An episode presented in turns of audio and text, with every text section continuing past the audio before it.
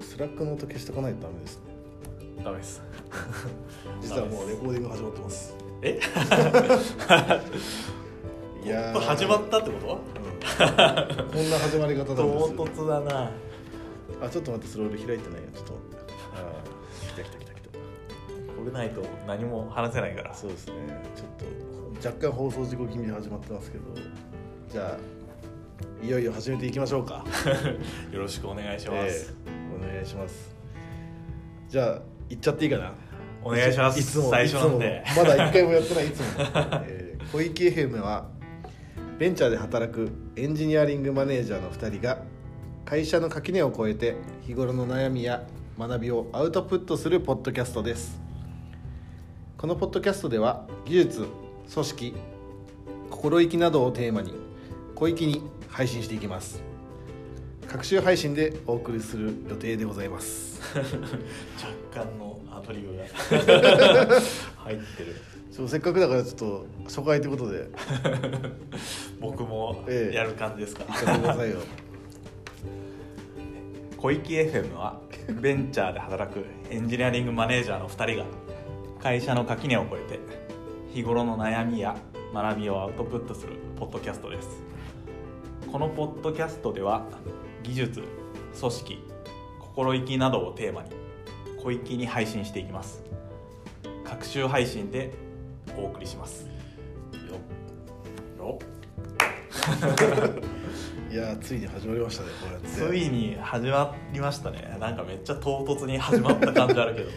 いやなんかこうあんまり用意スタートで始めると緊張しそうだなと思って。まあ確かに。結局そうですね。準備するっつってもなんかちゃんと準備準備の仕方もよくわからない。やってみてやってみないと。やってみて改善していきましょうということで。まあこれ多分あの聞いてる人もまず「お前ら誰なんだ?」っていうところから始まってると思うんで、まあ、早速ですけどちょっと自己紹介からやっていきましょうか。はい、はい。やっていきましょう。えーじゃあまず僕からなんですけど僕はですね名前星と申します、えー会社はですねイヤーマイスター株式会社っていうところで働いてるんですけども、えー立場というか役割としてはですねプロダクト部って言ってエンジニアとデザイナーとディレクターがいるような部署のお責任者をやってます。でえっと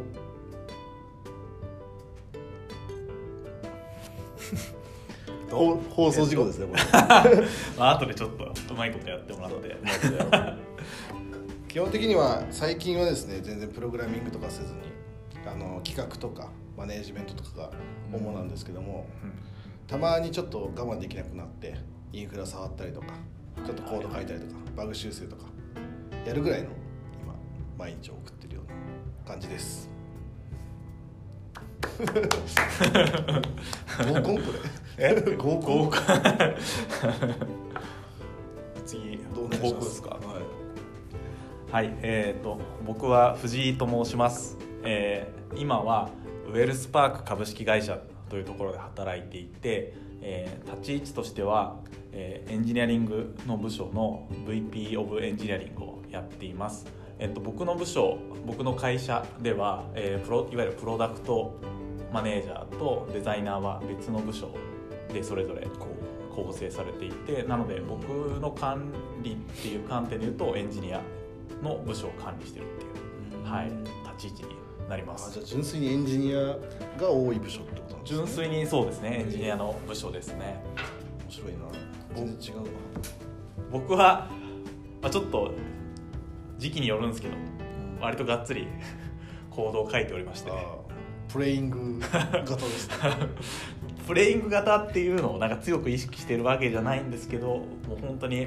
それ人が足りなくて まあ人なのか、まあ、そうやりたいことに対して、まあ、人が足りてなかったというのもあったり、まあ、あともともと実は僕、えーっと今年の1月に今の会社に入社していて入社した時は VPOE ではなくてあそうなんだ。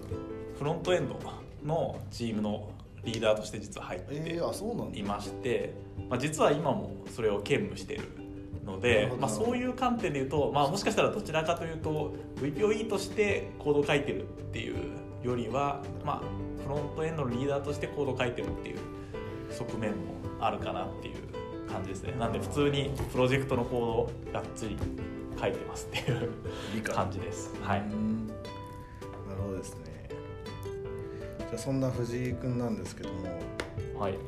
今ちょっと1月に入社したって話があったんですけどそれまでどんな仕事をしてきたのかちょっと教えてもらって。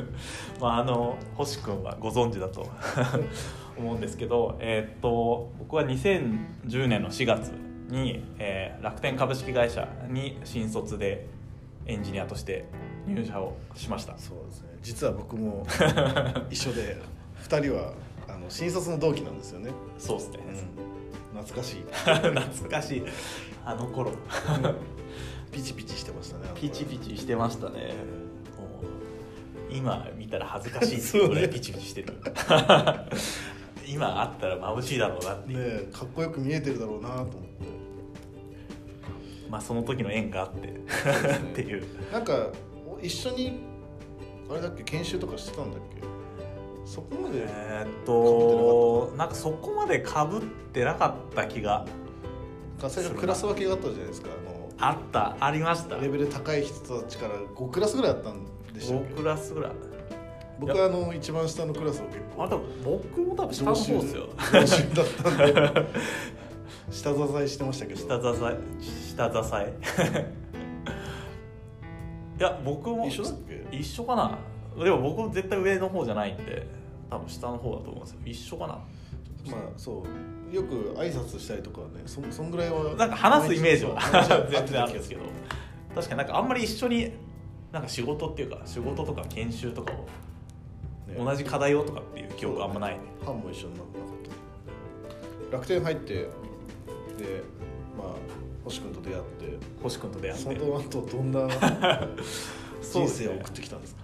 星君と出会って楽しい研修を終えた後は、えー、と僕は、まあ、旅行、まあ、楽天トラベルの開発部隊に所属していてもう本当新卒で研修終わって配属されて以降は、えー去年の12月に会社を辞めるまではずっと、その中でポジション変わったりとかっていうのもあるんですけど、基本的にはずっとその中で楽天トラベルの開発に携わっていたっていうキャリアですね。はい。えー。じゃあなんかかれこれ10年ぐらい？かれこれ10年9年半とか9年そうですね。楽天さん。感謝ですね。いや感謝ですね。こんなに長く。出会いも感謝ですし大丈夫そうです。大丈夫。いやもう初めてなんでねいろんなマシントラブルとかも戦いながらやっていかないといけないです。マシントラブルね。学びはありますね。さっきあのフロントエンドって話があったんですけど、はいはい。楽天の時トラベル楽天トラベルでもフロントエンドの人だったんですか？僕はそえっ、とまさに最後の最後の2年2年半とかはフロントエンドの人でしたね。ただキャリア全体で見た時にフロントエンドの割合多分そんなにあそうなんだ。フロントエンドに特に集中してた期間って本当に最後の2年半ぐらいで結構それまでの間はいろんなことやったりとか、まあ、バックエンドをメインにやってた時もうん。あるので結構まんまんべんない感じですねじゃそうですね。中のキャリアとしては、まあ、ちょこちょこ移動させてもらったりとか違うところでチャレンジさせてもらってうん。最後は、まあ、フロントエンド。ただまあもともとなんていうか、まあ、HTML とか CSS とか含めて UI とかデザインとか好きだったので、まあ、最終的に、まあ、やりたいあことは、確かに、まあ、フロントエンドだったっていうのはありますね、僕的には。そうそうちょっと思い出したから言いますけど藤井君がねなんかそのあ多分まだあああの リスナーの皆さんに説明しておくとえっと楽天社員の人はですね楽天のことを R って言うんですよ。でつい言っちゃったんですけど R にいた頃なんかホームページで作っててすごいなんか UI にこだわってるイメージ。ブログだったのかな？ホームページか忘れたけど。どれだろうなめっちゃ UI にこだわったね。なんかね本当デザイナーかみたいな よく上げてたのを覚えてます。そそういう感性の持ち主なんですよ。感性感性。まあ感性。そうそうです。ねそういうイメージ持ってますよ僕は。なんか大学の時に、うん。あの大学2年ぐらいの時にちょっとなんかなんで思い立ったのかちょっと忘れちゃったんですけど、うん。なんかあのアドビのなんかイラストレーターとかフォトショップとかのやつを当時何かのきっかけで一式買い。でアルバイトでなんかこうチラシのデザインとか、うん。あとちょっと HTML のバナー作ったりとかっていうことをするようなアルバイトをしてたっていうのがあって結構その時とかに、まあ、そのイラストレーターとかなんか作ったりとか学生時代から結構触ってたんだ。とかもともと結構そっちが好きだったかなっていうのはありますね。結構ね学生時代から触ってると僕も実は学生時代あのもともとは本当にエンジニア目指してなくて本当に大学生とか高校生の時、はいはい何になりたかったかっていうとクリエイティブディレクターになりたかったんかっこいいな。まあ今 今思っても。クリエイティブディレクターが何かとかじゃない。でしょ何なんか圧倒的に名前かっこいいなみたいな。クリエイティブディレクターで あの広告代理店で働くみたいな。とにかく眩しいみたいな。そう。そういうのに憧れた時期があって、はいはいはい。結構やっぱだから CM とか、P、プロモーションビデオとか、はいはいはい。ミュージックビデオとかあショートムービーとか、はいはいはまあ、映像が結構多かったですけどあとなんか現代アートとかね。なんかそっちのに興味が惹かれてた時代があって。なるほど。も結なるほど。構だいぶ離れましたね。人生。そんな時代もあったな。なんでそんな時代からこうエンジニアにっていうあれはね僕もだからそのさっき言ったように楽天に新卒で入ったんですけど就活の時にインターンでああはいはいはい楽天のその開発組織って今はよそう呼んでるか分かんないですけど当時主にそのエンジニアっていう職種とプロデューサーっていう職種があったんですよね。うんうんでプロデューサーが今でいう、えープロダクトマネージメントの一部とプロジェクトマネージメントをやるようなあと企画かなプランニングとかはい要件定義をするような職種でエンジニアが、まあ、いわゆるエンジニアリングをやる人たちっていう。職種で僕プロデューサーになろうと思って。ああ、うん。ちょっとクリエイティブディレクター感ある。そうまだ。やっぱりちょっとちょっと残ってて それでやっぱ楽天に入る時にでもプロデューサーいきなりやってもその1年目のプロデューサーって本当に多分使い物にならないじゃないですか。はいはいい。きなりやったって。何を作ったらいいかもよくわかそうんない分かんないし。ビジネスのことも分かんないし。なんでまずやっぱあとはエンジニアのことも全然分かんなかったんで。はいはいはい最初はエンジニアから始めキャリアのね作り方としてエンジニアから始めたいなって言って、えー結局エンジニアに着地したのを覚えてます。1年目の時。に、なるほどで僕はですねあの最初の配属研修終わった後の配属は楽天カードっていうクレジットカード会社の開発部門で結構面白い環境でその、えー楽天のまあ本社は東京にあるんですけど楽天カードってその子会社側の本社が福岡にあってこう2拠点の開発っていうのにすごくもう何年もやってたんですよね。でまあ、えー、と部署によって同じグループなんだけど東京チームと福岡チームがいるみたいな、はいはいはい。まあ、そんな環境で開発をしてて最初はまあ Java とか PHP のアプリケーションエンジニアやってたんですけどあの、まあ、結構社内のチームのお公募みたいなオープンポジションみたいなところで、えー、と大きなプロジェクトの中でデータベースを MySQL から MySQL からオラオラクルにするぞみたいなプロジェクトとかがあったりしてそこのタイミングでデータベースの運用管理者っていうのをもう未経験からでもいいから新たに募るぞみたいなのがあって結構その何十人もいる会議でいきなりオープンポジション始まって なんか結構反射的に即座に手を挙げたんですけど、まあ、そんな感じでデータベースやったりとかあとはまああの年次が上がるにつれてだんだん実装よりも設計だったりとかレビューとか、マネジメントの方に移っていった、うん。まあ、経緯があります。うん。あとまあ楽天カードの経験の後に実はあの2年ぐらいあのあ楽天の中にある新サービスをまあ立ち上げ部署みたいなはいはいはい。インキュベーションオフィスみたいなのがあったんですけどそこであの全然ありもしない役職のですねテクニカルディレクターというのを ディレクターはもういや、まあ、ディレクターは好きなんだなみたいあなであの、まあ、当時、まあ、結構何でもあのやりたいなとは思っていてその、エンジニアっていうよりはどちらかというときあの事業担当者みたいな方で、うん。プロダクトマネージメントのなんだろう。本当にまあ今思えば本当になんか何ができたのかなと思いますけど、はいはい。うんまあ、部分的にやれてたかなと。うん。もうだからそうなんだうん。でその時は本当実装とか全く外れてはいはいはい。エンジニアたちにこう仕様を伝えたりとか、まあ、プロダクトオーナーみたいなの,、あの事業側の窓口のおじさんみたいな はいはいはい。あの役職役割だったかなと思います。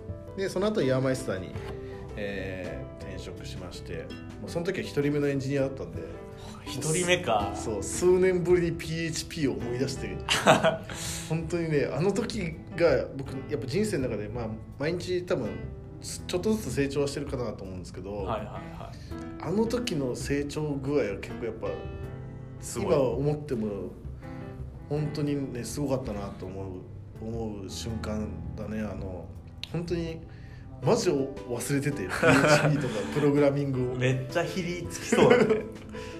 う。わーっていう。そうなんか一人目のエンジニアっていうことだけど、まあ、そもそもシステムとかもあるっていうそうね。会社が立ち上がったのが2016年の8月で、えー、とその時にもう外注で開発会社さんにあの、はいはい。は作ってもらってたんですよね。うんうんで、まあ、その方が大体1人か2人ぐらいのエンジニアでこう急遽作ってくださったやつを、まあ、引き継ぐっていう感じで。なるほど。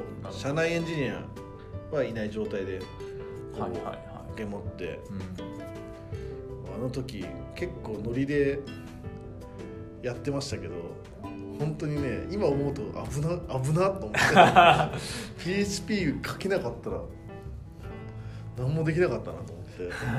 なんかそこに対する事前確認みたいなのなかったの？いやもちろん。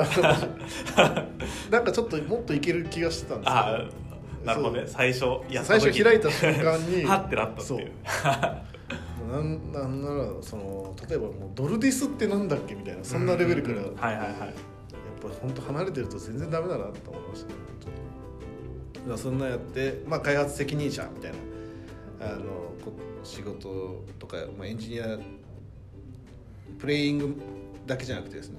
あの作るコーディングじゃなくだけじゃなくてそういうマネジメントとか、はいはい。今はあのディレクターとかデザイナーも含めて、うんみんないいものを一緒に作っていこうぜみたいなのを毎日一生懸命頑張って考えてることをやってます。うんうん。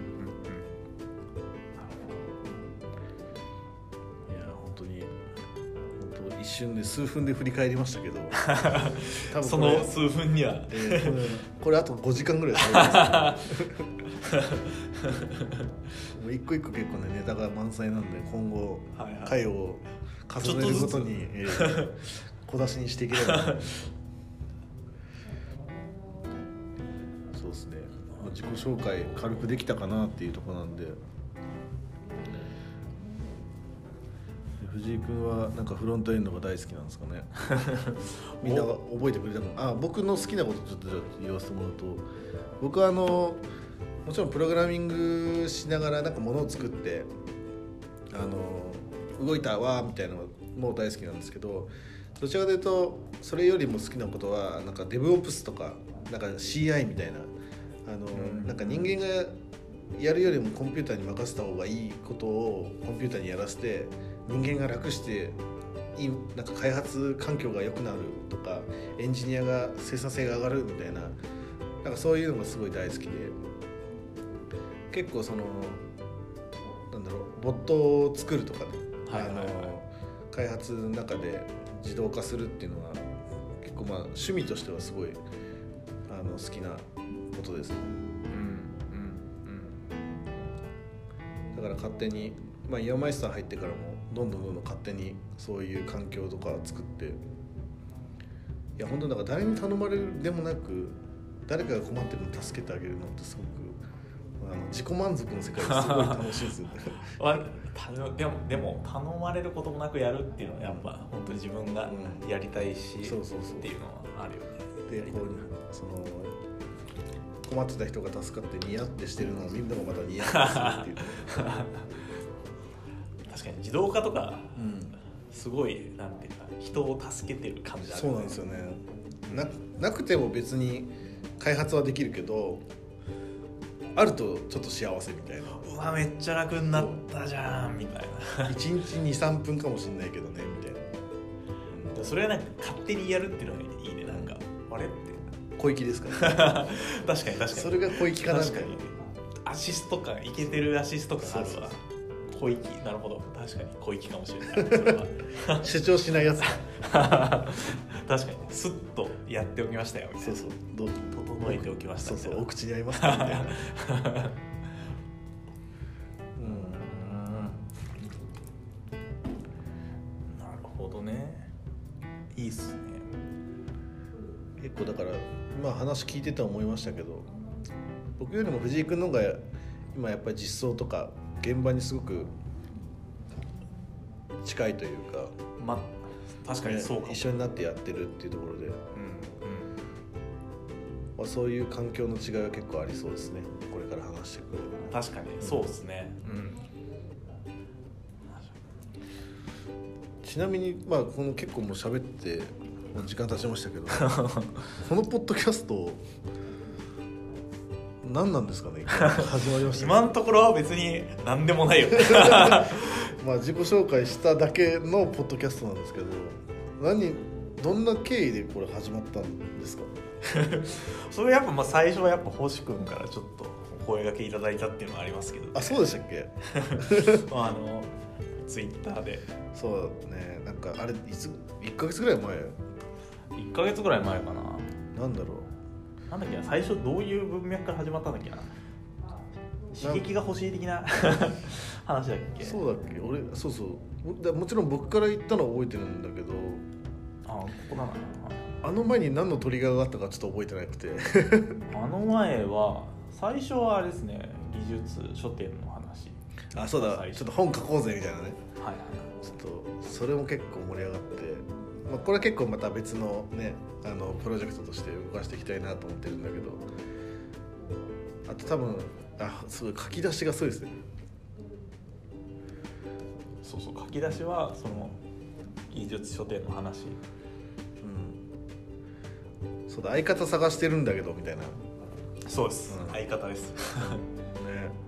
であそうそうこれ多分この時にまず僕の中で手段が先にあ頭にあったんだろうなと思って。とにかくなんかポッドキャストってやってみてえなみたいなうん。のが最初にポッと思い浮かんで。でまあななんでそんな話になったかっていうと結構その今僕の置かれてる立場としてもあの他の会社とか他のチームとか他の組織の同じようなこう役割をしている人の話をめっちゃ聞きたいってあの思うことが多くて。でで聞くたびに思うのがとかアドバイスされることって、まあ、うちとああなたのとこ違うからあなたのとこのベストを探しなさいっていうのが 結局のあのアドバイスの内容なんですよね毎回。でまあそれはそうだなと思いつつ、まあ、元気をもらって次に進むんですけどまあ違うけど、まあ参考になったりとかね。そうそう。聞真似できることはあるしね。こうしようみたいなのもありそう、そうだから結局まあ違うまあ共通点もあるんだろうけど違うからやっぱり僕のチームやっぱ僕がしっかり考えて最適を、ね、探し続けなきゃいけないなとは思っていて、まあ、そそれなりにこういろんな人と話してみたいなと思ってたんではいはいはないんかその場を作ってしまえば結構簡単に呼べるんじゃねえかな。うん。なるほど。飲み会でこの今のこの状況の中でさ飲み会に呼ぶとか飲み会をやるとかちょっと流行らないじゃないですか、まあ確かに流行らないね、うん、でオンラインでできることってなんだろうなみたいなそんなことを考えてて思,、はいはいはい。思いついた気がします。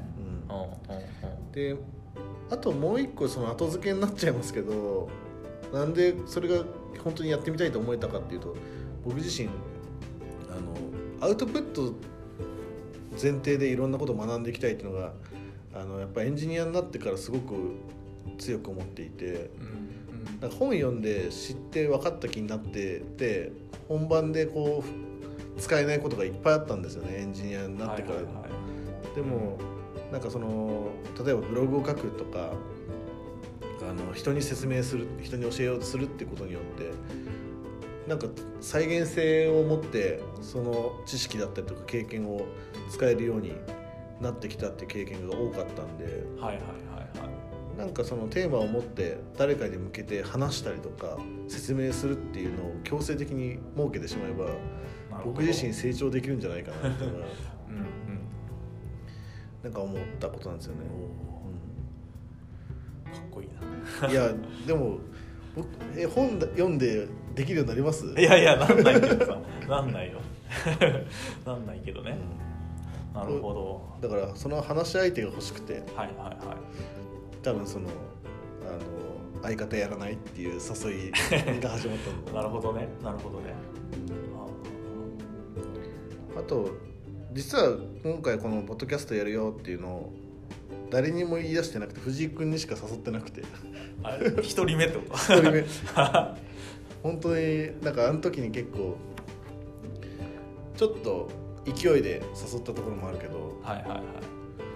まあなんか藤井君のいつだったかな数か1ヶ月か2ヶ月前か知らないけどその VPOE としての取り組みこんなことやってますっていうブログを書いてたと思うんだけど、はいはいはい。まあ、あれを読んでて結構もう頭の中にインプットあそうそうね。転職して1ヶ月働いてみてっていうやつかなこれかな？多分。これかな？あそうか。VPOE になってからのお話か。うんそうだね。そっちかもしれない。なんかあこの人すげえちゃんと仕事してんなと思って、うん、なんかその10年経って初めて。そうそう。いやもっと本当フロントエンドエンジニアだと思ってたから。ああなるほどね、なるほどね。うん、でちゃんと役割としてのこの VPOE っていうのをなんかちゃんとこう噛み砕いて理解しようとしてるしそれをアウトプットしてるからこの人と話したりとかこの人とねぎディスカッションするとこれめっちゃ学びありそうだなと思ったので おお結構白羽の矢が やなんかブログ書いてみるもんだね。今明かされる真実ですいけど。や聞いてなかったよ。それはいはいはい。なるほど。書いてよかったね。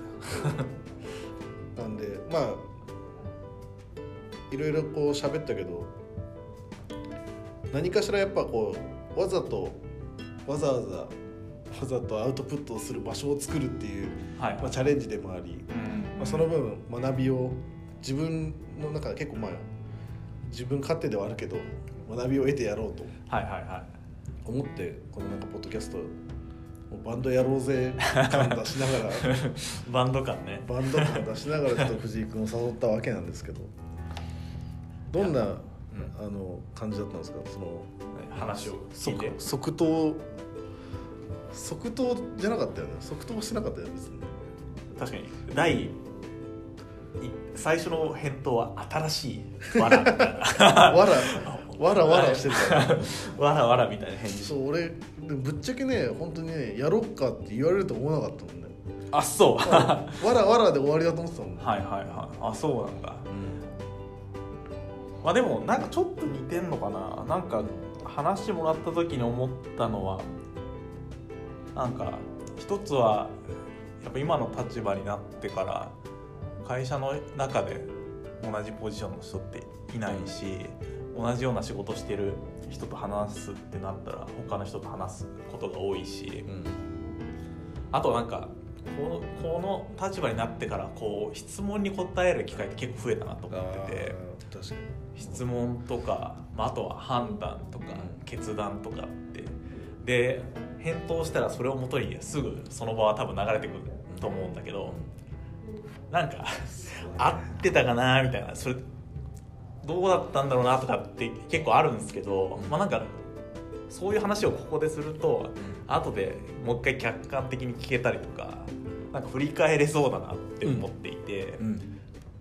結構自分の ダメだっていうかあらに気づきそうな感覚はあって。自分とのワンオンワンをしようとしてるんですね。自分との自分の振り返り的にもいいかなって多分確か当時思って面白い。それも初耳ですね。確かに。ちょっとこういう時のためにすごい。取っといたっていうことで。一応あの今回ねこれに挑む前にちょっとだけ練習したんだよね。もう本当練習。もうなんか練習した時。後で出してもいいよっていうレベルじゃない。本当練習っていう。え練習の時そんなこと言ってなかったのに。確かに。ちゃんとネタかん用意してきますねやっぱりね。いやいや。なるほど確かにね。なんかそのその説明責任みたいなところは本当に僕もこの数ヶ月ぐらいす強く感じ始めててうんうん。やっぱそのなんだろう。人数が少ない時はさもうなんかそんなに強くは感じなかった。そのもうい一体感みたいな感じで,、はいはいはいはいでやっぱり少しずつ組織だって何かをやろうとするととか、うんうんあの役割分担をしっかりしようと教会がだんだんめずっとこう、ね、ぼやーっとしてた教会、はいはいはい。A さんと B さんの役割定義とかうんうん。曖昧にしてきたことがだんだんだんだんこう教会が見えてくる なるほど。フェーズに入ってきて、はいそれはまあなんといろんなことを効率化してあの全体最適を目指すフェーズなんで、うんうん。やるべきだと思ってるんで、まあ、その時に説明をしなきゃいけないこととか考えもしなかったことを聞かれることがやっぱ増えてきたなと思ってて。はいはいはいはで適当なこと言うマネージャー嫌じゃないですか。い もう適当なこと言えないよね。になりたくないし、はいはい。そこにやっぱ真剣に向き合ってくれてる人と仕事したいなって僕自身も思うんで。はいはいはい。すごい共感できますね今のねそのせ質問されるとか、ネジメントっていうとすごい大きな言葉になっちゃいますけど本当質問に答えるっていうね。いや質問に答えるはめっちゃ多いと思う。仕事の中で結構大部分を占めてるかもしれない、うん。なるほど。じゃあそんなところに期待感を持ってるっていうことで。そうですね。そんなとこに期待感を持ってます。あそうだ。あともう一個言うの忘れてたね。あのすごいめちゃくちゃかっこつけた言い方にをすればうんうん。このなんかこう飾りっ気のないこの2人の会話がですねはい。今はまだ、ね、エンジニアリングマネージャーとかやってなくて将来やるであろうやちょっとやってみたいなとか興味あるなとかいう人のためになるような、ね、話ができたらいいねそのなんか教えるっていう感じじゃなくてなんかこうこういう経験をしてきた人でこういうこと考えてこんなことに悩んでんだなみたいなねそうっすね。えー感じてもらえるだけでもいいのかもしれないですし。なんかそのさっきの 自動化とかとちょっとなんか似てるねなんか。そう。まだみんな誰かのためになればいいなって、うん。ちょっとそんな気持ちも込めてたりします。はいはいなるほど。なったらね。ねいいね。本当はねなんかその新サービスやる時もそうだし会社多分立ち上げる時もそうだけどもそうだと思うけどこういうのを始める時ってペルソナをちゃんと作んない作った方がいいよみたいな話もあるじゃないですか、なんかあるんですか？ペルソナ。ペルソナ？こ小池 FM 小池 FM のペルソナって何かあるんですか？ペルソナはあったっけ？なんかそうですよね。もともとそのさっき星君が言ってみたいに、まあ、その EM になりたい人とかなった人たちに向けて自分たちの経験とか、まあ、どういうことに悩んでるかみたいな話が刺さるといいよねみたいな話は確かにそうねしたなっていうのはあるけど。じゃあ一旦第1回のペルソナ現時点でのペルソナそそれでいきましそれでいきましょう。はいとりあえず。たなんでできるだけちょっと EM っぽい話。EM っぽい意識話しながら。うん。時折ちょっと全然関係ない話をしながら。そうっすね、ええ。そうっすね。あとまあ大事なところはやっぱ小池 FM っていう名前なんで。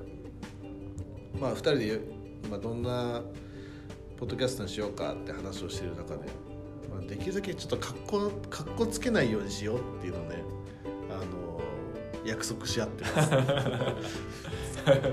い生きらないようにしようと、ね、気をつけない本当謙虚謙虚な感じでね。と 謙虚な感じで。息なんたって小息でね小さい息ですからねやっぱりね。そうなんだよね。うん。ちっちゃくないと。うん、小粋でいきたいなと 思ってますの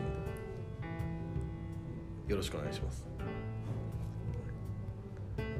あとこれからのポッドキャストに期待すること ぐらいちょっと話して、そうっすね、うん、ここれかれからのポッなと思って。て、ドキャストに期待すること。いやなんか今日話した感じだとまだちょっと何話すのか全然見えてこない 何そうですね。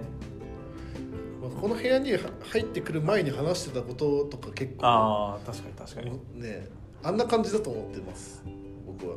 そうですね。どうしどうやってんのみたいな。オタクではどうやってんのとか まあ確かに確かに。そそのなんだろう。その結論に至るまでにどんなことを考えてたのとか。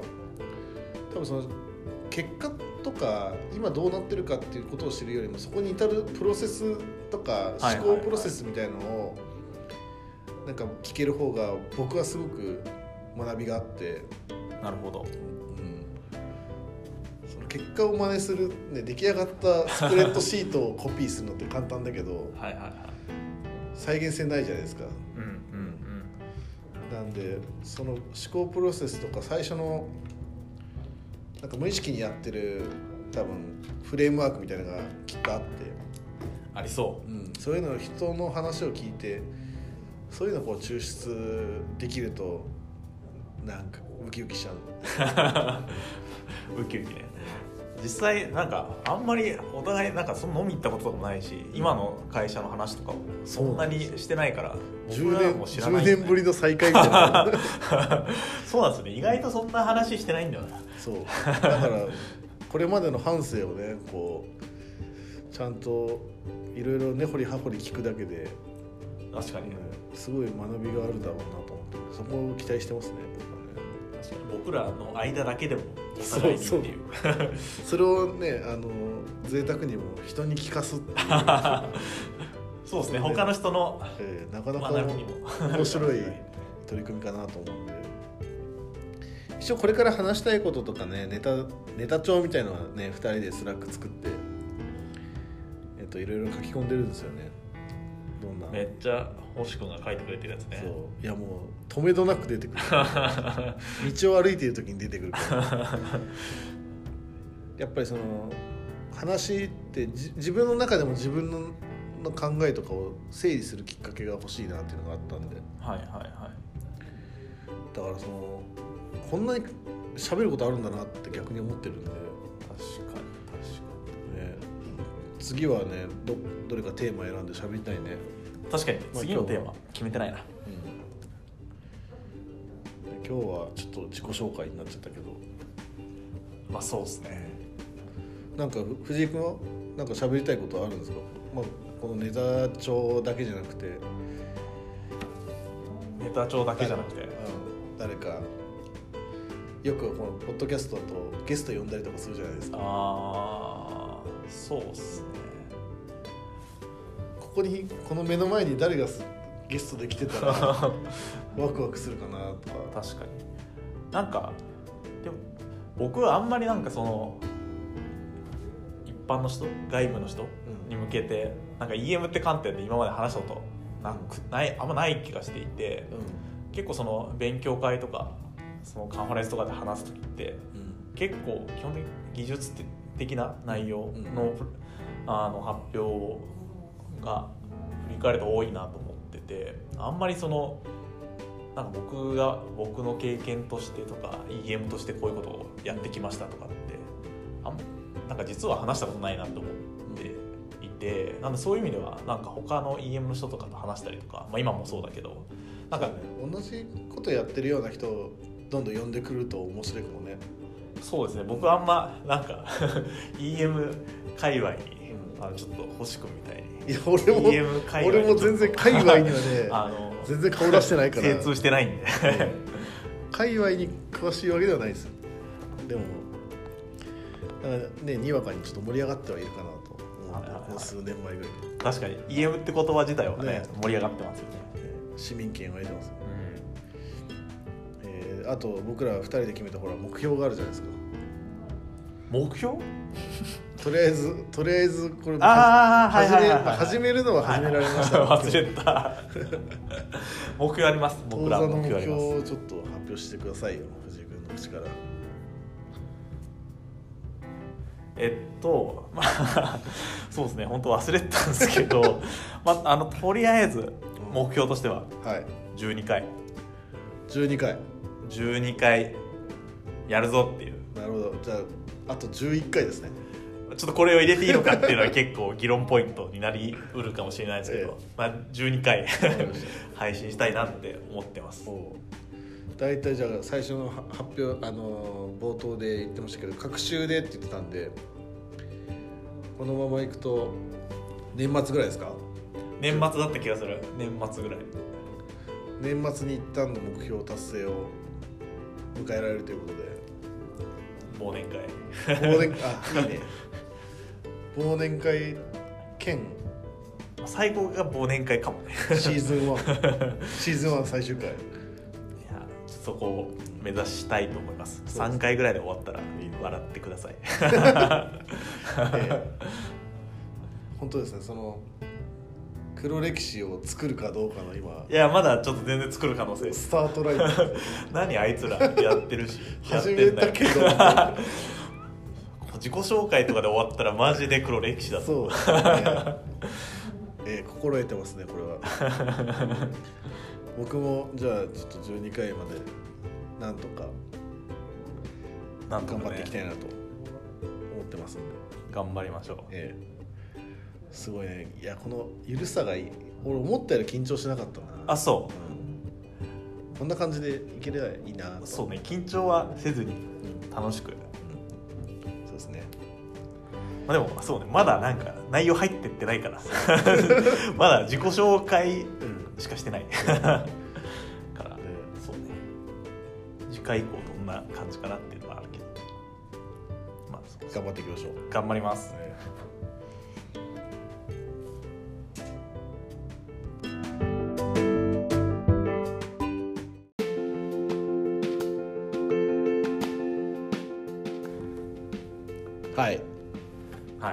そんな感じで。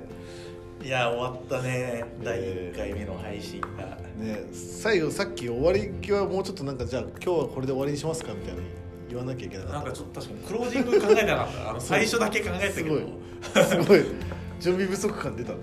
なんかええ締めあんのかな？締めの言葉みたいなのがそう。ちょっとじゃあ振り返りちょっとやっていこうか、はい。振り返りか。やっぱなんか結構むなんつうのかな？何から話していいのかとか結構むずい。そうだね。むずいっていうかなんだこれろうな。かじねこのマインドマップなかったらね終わってたね。えーっとみたいな。次何話そうかみたいな。確かにこれマインドマップぐらいのやつはあった方がいいなっていう。そうだね。で全部頑張って言おうとしなくてもいいのかなっていうのが感じたけど、なんかその会話の後でまあ気になったことがあれば聞いてもいいしまあなければなんかちょっと聞いてみてもいいしみたいな感じかな、あとはそのこの用意したマインドマップを全部言うよりもなんか相手が言ったのを掘り下げるような質問をやっぱこう即時性を楽しむというか。まあそうっすね。まあそうだね。それはでもいい、うん、それを楽しみたいね。結構頭の回転必要なんだけどなかなか普段のこのねブログ書くのとやっぱ違うなっていうのがあるよね。この目の前の人が何言ってるかによって発言を変えていくっていう。はいはいはブログってやっぱさもうこの見出し作って骨格作ってね抽象的な文章と具具体例入れてはいはいはい。たまにコードとちょっと絵入れてみたいな。いはいはいはい。そんな作りするけど会話って違うなってすげえ思う 確かに。いやこれはなんか事前にかっちりとか無理だね、うん。あー無理っていうかやろうと思ったら超大変だから、うそれでやるのは無理だからやっぱその場でのんね楽しみましょう。なんかどうそうななんかこれやったらどう成長するんだろうな。なんかちょっと興味ある。なんか、うん。この収録を繰り返してそうだね。なんか。でもやっぱその12回これ、まあ、て各回テーマを決めて12回ぐらいやったらはいはいはい。なんかいきなり質問されても答えられるようになると思うんだよね。そこそのまあ選んだテテーマに関しては。はいはいはい。だってこのたかが録音されてるだけなのにちょっと言葉考えたり選んだりするじゃないですか。するする。なんだろうね。いやするわ。このこの感じってなんかあの101とかねえっ、と例えば転職活動だったら面接とかするあのあの時の緊張感にすごい似ててはいはいはいはい。1回で伝えないといけないしで録音だから別に何回でも撮れるんだけどね本当は。その、まあ、リアルタイム性を楽しもうみたいな。そうね。こ結構僕は感想として強かったかな、いやそうですね。次回以降もちょっとどうなることやプロブレムなんかありますか？らプロブレム？プロブレム？いきなり KPT ししてますけどそうっすね。うーん。でも会話をやっぱなんか広げていくのとか。これって座り位置どうすどうだと思う？正面に座って目を見ては話した方がいいのか。今今日はちょっとこう横に座ってね横向き向いたり PC 見たりとかあそんなやり方だったけどー会話っぽいのってなんか正面の方がいいのかなと思ったんだけど。正面かイメージはカウンターの居酒屋で2人で飲んでるみたいな。ああなるほどね。パターンのこの横並びああなるほどね。あでもそっちの方がイメージいい。あのつくなな。なんかうん。2人でちょっと行って。いいねいいね。その感じいいね。感じ。いいじゃんいいじゃんだまあそうねその感じが、カウンターいいじゃん。あ すごいししっくりきた、だカウンターで飲んでるみたいな。うん、イメージで話したいね。なるほど。それ賛成。可決可決します。じゃあその感じで、イメージ。俺俺らの僕らの中の頭のペルソナだと出来上がってきた。よあ確かに。自分のペルソナタイプ俺は今こういう環境でこう話してる。みたいなカスタマージャーニーができてきた気がしますね、そうっすね。まああとそうっすね、まあ、やっぱ誰のためにってとこはまあいい。多分正直まだそんなに定まってないところとかあって、って感じかなそうだね。あのなかなかそのサービス開発と一緒で超ピンポイントに指定するっていうのは難しいかもしれないけどまず自分たちがなんかやっててよかったねって思える、はいはいまあ、自己中な感じで始めたし、は い確かに。うん、自己中なまま続けていくうちにだんだんそのやっぱほらマズローの5段階の少あの欲求じゃないけど。それっぽいの。こういうのを出してくるんでしょ？そうこういうのを引き出し出してくから。法則みたいな。ええだから承認欲求欲しくなってきちゃうからどうせ。なりそうだ僕らって人間だから。うん。でそういう時にもやっぱ少なくとも自分とかねこの僕だったら藤井君がやっててよかったなって思ってくれてれば続けられる気がします12回、すごい低い目標なんだろうね12回とか。このポッドキャスト回の回で。は当たり前だろ。う、うん、各種で。いやまあでも12回やったらね、うん、あもっとっていう気持ちになるかもしれないし、まあ、その時に判断しよう、うん、そうね。